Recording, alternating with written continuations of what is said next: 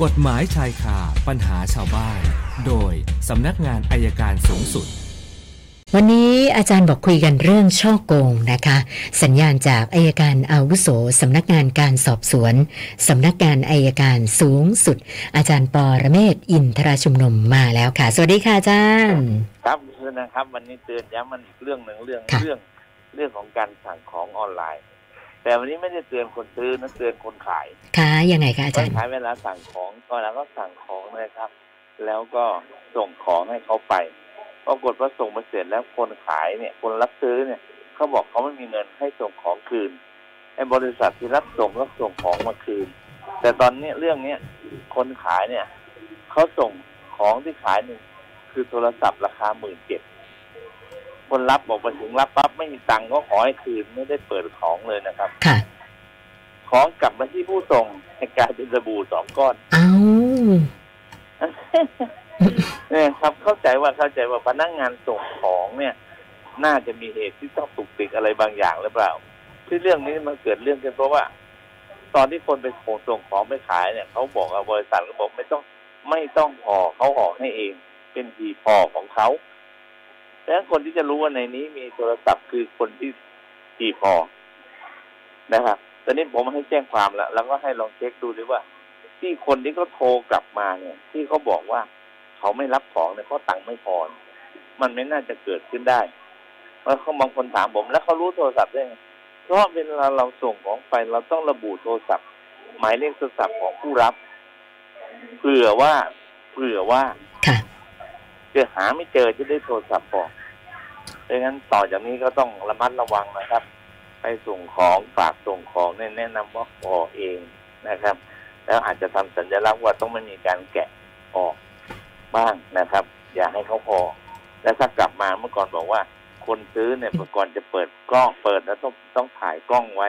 วันนี้ถ้าเขาส่งคืนมาก็ต้องติดกล้องดูเหมือนกันนะครับมิฉะนั้นจะมีปัญหาครับก็ฝากเตือนกันไว้แค่นี้แหละครับเอาต่อเลยครับ เริ่มที่คุณพิทยวัฒน์ค่ะอาจารย์บอกว่า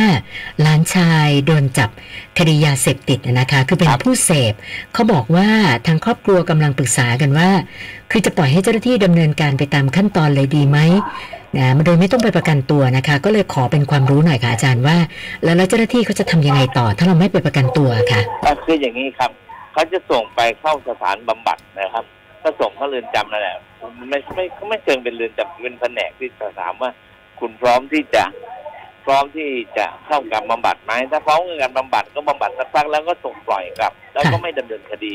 ถ้าตกลงว่าจะไม่เสพอีกต่อไปครับ อ๋อค่ะ แล้วระยะเวลาของการส่งบำบัดนี่โดยเฉลี่ยนี่เขานานไหมคะก็อาจารย์ ก็ประมาณสักอาทิตย์สองอาทิตย์นะครับ แล้วถ้าเท่านั้นตเอกงลงได้ตัวเรื่องเรื่องได้ก็ให้กลับบ้านแล้วค่อยมารายงานตัวในการบำบัด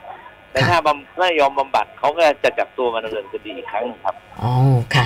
คุณไพศาลนะคะ ติดตามข่าวนะชายหนุ่มที่ไปหลอกซื้อรถหรูแล้วก็หลายคันด้วยนะคะอืมก็เลยสงสัยว่าไอ้การหลอกซื้อหลาย ๆ คันเนี่ยนะคะ โทษนี่คือมันแบบว่าต่างกรรมต่างวาระต้องติดคุกกันนานสักขนาดไหนล่ะถูกคะอาจารถูย์กต้องครับทีละคันฮะทีละคันเลยนะเป็นการช่อโกงเหมือนกันนะช่อโกงก็คันคันหนึงก็สามปีสามปีสามปีไปครับอ๋อแล้วถ้าค่ะถ้ามีหลายคันก็ไม่เกินยี่สิบปีครับ ค่ะ ส่วนคุณอิสราอยากจะทราบว่าอ่าการทำสัญญากู้เงิน โดยเราเขียนด้วยลายมือของเราเองเนี่ยนะคะจำเป็นจะต้องระบุดอกเบี้ยไหมคะ ว่าเราคิดกันยังไงอะคะ ต้องจำเป็นครับ ถ้าไม่ระบุดอกเบี้ยก็ได้ร้อยละสามต่อปี เอาเหรอฮะอ่าแล้วแต่แต่เราเรียกได้ไม่เกินร้อยละสิบห้าต่อปีอ๋อถ้าไม่ระบุค่ะให้ถึงก็ร้อยละสามแล้วถ้าผิดนัดบวกอีกสองฮะเป็นร้อยละห้าค่ะค่ะ คุณกริตนะคะสงสัยกรณีที่โลกออนไลน์ มีการแชร์ภาพเอ่อกล้องวงจรปิดของชาวบ้านในพื้นที่สาทรนะนะคะ คือมีผู้ชายแต่งตัวเหมือนพนักงานส่งสินค้าเนี่ยค่ะ เอาเอาแบบ เป็นของมีคมออกมาจากกระเป๋า แล้วก็ไปขูดรถของชาวบ้าน ที่จอดอยู่บริเวณนั้นแล้วหลายคันด้วย เขาก็เลยสงสัยว่าความผิดแบบเนี้ยจะถูกดำเนินคดียังไงล่ะคะอาจารย์คือข้อหาทำให้เสียทรัพย์ และถ้าของที่เป็นขูดมีคมเป็นนามเป็นมีดก็จะโดนข้อหามีอาวุธติดตัวไปในเมืองโดยไม่มีเหตุเลยครับ ค่ะ